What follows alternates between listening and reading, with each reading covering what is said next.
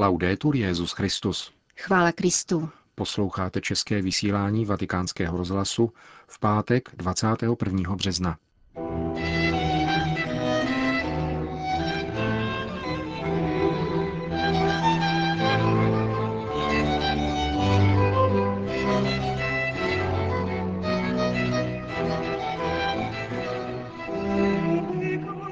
Tomu, abychom ve svém srdci nezabíjeli Boží slovo, je nutná pokora a schopnost modlitby, řekl papež František při raním ši svaté.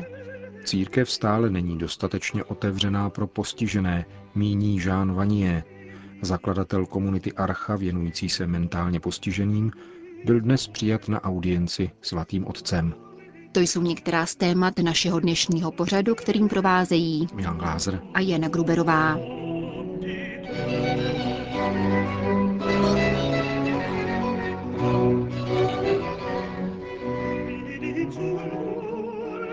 Zprávy vatikánského rozhlasu. K tomu, abychom ve svém srdci nezabíjeli Boží slovo, je nutná pokora a schopnost modlitby. Papež František dnes ráno v kapli domu svaté Marty kázal právě o těchto dvou postojích, když komentoval dnešní evangelium. Pokud není křesťan pokorný a nemodlí se, může se zmocnit Božího slova a nakládat s ním podle vlastního zalíbení. Papež František dnes upozornil na tuto léčku a varoval před ní. Ježíš v dnešním evangeliu vypráví podobenství o vinařích, kteří nejprve zabijí hospodářovi služebníky a nakonec pánova syna, aby se mohli zmocnit jeho dědictví. Tomuto podobenství naslouchali také velekněží a farizeové. Ježíš se k ním obrací, aby jim dal poznat, kam až klesli, protože nemají srdce otevřené božímu slovu. V tom spočívá drama těchto lidí a také naše drama. Zmocnili se Božího slova. Boží slovo se stává jejich slovem, které podléhá jejich zájmům, ideologiím, teologiím, ovšem v jejich službách. A každý toto slovo interpretuje podle své vůle a zájmů. Takové je drama tohoto lidu. Zabíjejí, aby to tak zůstalo zachováno. Toto se přihodilo Ježíši. Velekněží a farizové pochopili, že Ježíš mluví o nich, pokračoval papež František. Chtěli se ho zmocnit a zabít ho. A tak to také usmrcují a uvězňují Boží slovo. Uzavírají Ducha Svatého do klece svých vlastních tužeb. A přesně to též se stává také nám, když nejsme otevřeni novosti Božího slova, když nejsme Božímu slovu poslušní. Je tu však jedna věta, která nám dodává naději. Boží slovo zemřelo v srdcích těchto lidí a může zemřít také v našem srdci. Nezanikne ale docela, protože žije v srdcích prostých a pokorných lidí v božím lidu. Farizeové a velekněží se snažili Ježíše chytit, ale měli strach z lidu, protože lidé ho považovali za proroka. Onen prostý zástup chodil za Ježíšem, protože jeho slova rozněcovala jejich srdce. Měla na ně blahodárný účinek. A tento lid se nemýlil, nepoužíval boží slovo k vlastním zájmům. Naslouchal a snažil se být o trochu lepší. Co můžeme dělat my, abychom nezabíjeli boží slovo, abychom byli poddajní, abychom neuvězňovali Ducha Svatého? Ptal se v závěru papež František. Odpověď zněla dvě prosté věci. Questo è l'atteggiamento di quello che vuol ascoltare la parola di Dio. Primo umiltà, secondo preghiera. Postoj člověka, který chce naslouchat Božímu slovu, je dvojí. Za prvé pokora, za druhé modlitba. Tito lidé se nemodlili. Nepotřebovali se modlit. Byli si jistí, cítili se silní, vnímali sama sebe jako bohy. Pokora a modlitba. Pouze s pokorou a v modlitbě můžeme pokračovat v poslušnosti Božímu slovu a jeho naslouchání. A v církvi. Musí to být pokora a modlitba v církvi. Tak se nám nestane to, co se přihodilo těmto lidem. Nebudeme zabíjet, abychom bránili Boží slovo. Ono slovo, o kterém se domníváme, že je Boží. Ve skutečnosti je to ale slovo, které jsme si úplně změnili. Končil papež František svou dnešní ranní homílii.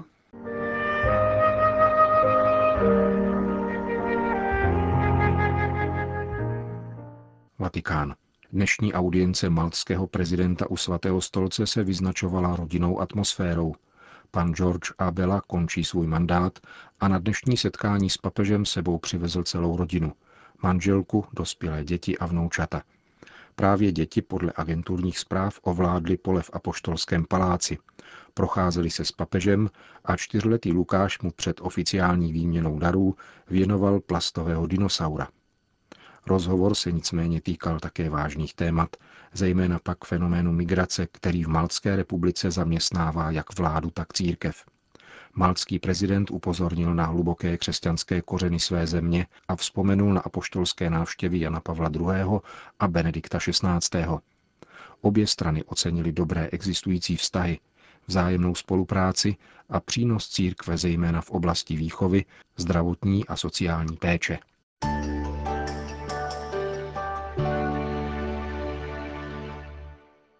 Vatikán Kanada.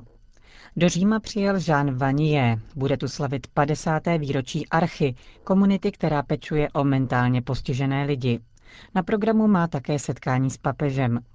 Podle zakladatele Archy si církev stále ještě neuvědomuje, jak důležitou roli v ní hrají postižení lidé. Sice pro ně podniká lecos, ale není to postoj celé církve, nýbrž jen některých jejich specializovaných sekcí, řekl vatikánskému rozhlasu Jean Vanier. Podělil se také o zkušenosti, které jej kdysi vedly k založení archy. Uvědomil jsem si, že mentálně postižení lidé patří mezi ty, s kterými se nakládá nejhůř a kteří jsou nejvíce odmítaní. Po této stránce se nic nezměnilo. Stačí připomenout, jak se jim říká idiot, blázen, hlupák, imbecil nebo třeba nedovyvinutí, retardovaní. To všechno zní negativně. Jistě máme dneska paraolympiády a je krásné, že lidé, kteří přišli o obě nohy, mohou získávat sportovní trofeje. Problém se ale neomezuje na několik jednotlivců, kterým se dostane všeobecného uznání. Vedle nich jsou celé zástupy, spousty velmi citlivých lidí, kteří jsou ponižováni a odmítáni a dnes dokonce zabíjeni dříve, než přijdou na svět.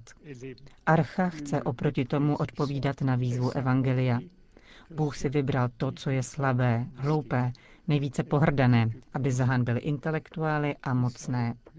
Lidé s postižením jsou členy mystického těla, jsou potřební v církvi, v Kristově těle. Myslím, že si to církev stále neuvědomuje.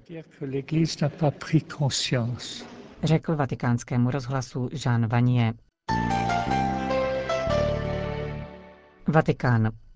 Papežský institut pro studium manželství a rodiny se zapojil do církevní diskuse předcházející blížícímu se synodu věnovanému právě problematice rodiny. V tomto kontextu probíhá v Římě Mezinárodní kongres s tématem Jan Pavel II. jako papež rodiny. Zasedání zahájil kardinál Carlo Cafara, který byl prvním a dlouholetým prezidentem této instituce. Jak zdůraznil, největším dědictvím, které polský papež zanechal církvi, je jeho teologie těla a různosti rolí muže a ženy. V současné církvi však byla tato jeho teologie zcela zapomenuta. Právě proto máme vážné pastorační a intelektuální problémy, tváří tvář současným trendům oddělujícím tělo a sex od osoby. Naše myšlení je tak oslabené, že když slyšíme pravdu, považujeme ji jenom za jeden z názorů, řekl kardinál Kafarra. Připomněl také, že Jan Pavel II. zakládal Papežský institut pro studium manželství a rodiny nikoliv proto, aby schromažďoval různé názory, níbrž proto, aby se dobral pravdy. Vatikán. Trilogie Josefa Ratzingera Benedikta XVI. o Ježíši z Nazareta není studií soukromého teologa, který propaguje vlastní vědecké hypotézy, ani dokumentem papeže v jeho učitelském úřadu. Píše prefekt Kongregace pro nauku víry a zároveň editor sebraných spisů Josefa Ratzingera v článku zveřejněném ve vatikánském deníku Osservatore Romano. Žánr definuje autor sám.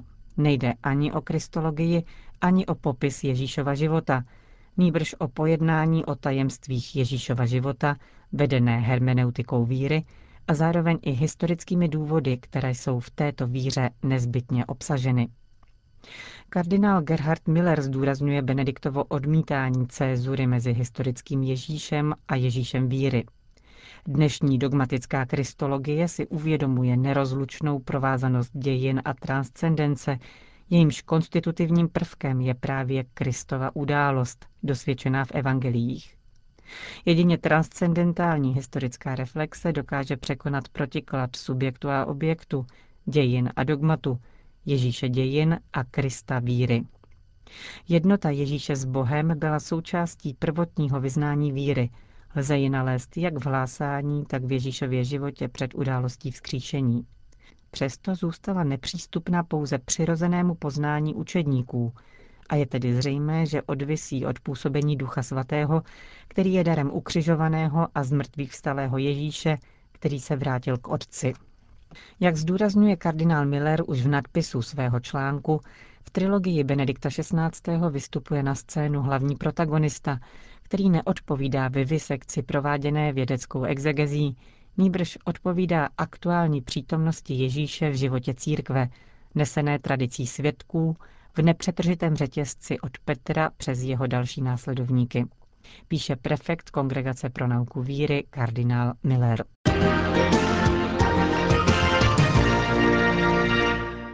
Belgie. Belgie se připravuje na další kroky k usnadňování eutanázie. V minulém měsíci legalizovala eutanázii pro nezletilé. Nyní se objevil návrh na provádění eutanázie bez souhlasu pacienta. Propagátorem této ideje, která vyvrací původní vize eutanázie propagované jako nejzaší projev svobodné volby, je profesor Jean-Louis Vincent, bývalý předseda Belgické asociace pro intenzivní terapii. Hlavní argument zní stejně jako v případě eutanázie dětí. Eutanázie bez souhlasu pacienta se už praktikuje, a to ve větším měřítku než eutanázie na přání. Profesor Vincent nicméně upřesňuje, že nejde o případy přerušení terapie, nýbrž o podání vysokých dávek tišících prostředků, nikoli ovšem s cílem potlačit bolest, ale přispíšit smrt, v případech, kdy kvalita života už není uspokojující a nejsou šance na její nápravu. Tentokrát nejde o pacienty, kteří zažívají nesnesitelnou bolest, ale o ty, kdo nejsou už schopni vědomě požádat o provedení eutanázie. Belgický lékař uklidňuje s tím, že v těchto případech proběhnou nezbytné konzultace s rodinou, protože jedním z cílů eutanázie bez souhlasu pacienta má být lepší kvalita umírání a rozloučení s blízkými. Podle profesora Vincenta má eutanázie bez souhlasu pacienta mezi lékaři širokou podporu. Spolu s prefektem Kongregace pro východní církve kardinálem Leonardem Sandrym a izraelskou spisovatelkou Manuelou Dvíry se stal laureátem mírové ceny nadace Duči udělené minulý týden na římském kapitolu také velký muftý Sýrie Ahmad Badr al-Din Hasun. K převzetí ceny se nemohl osobně dostavit. Udělal nicméně rozhovor italské agentuře ANSA. Zdůraznil v něm, že mezinárodní společenství musí přestat s dodávkami zbraní do Sýrie. Zbraně nijak nezlepší situaci země, kterou Evropa stále ještě nepochopila. Nejvyšší představitel syrských sunitů obvinil Turecko a Katar ze spolupráce na únosu nedávno propuštěných pravoslavných řeholnic z Maluly. Vyjádřil také přesvědčení, že o uvolnění před rokem unesených metropolitů Alepa je třeba žádat tureckého ministra zahraničí. Velký muftý Sýrie potvrdil přesvědčení, že spirálu násilí v jeho zemi může zastavit pouze dialog. Sunnický svět v čele se Saudskou Arábií a Egyptem by podle něj měl vést dialog také na mezináboženské platformě a zejména s Vatikánem.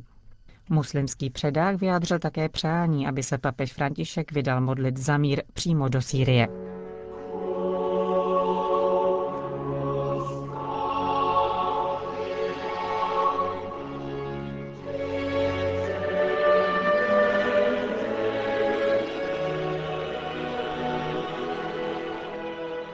Končíme české vysílání vatikánského rozhlasu. Chvála Kristu. Laudetur Jezus Christus.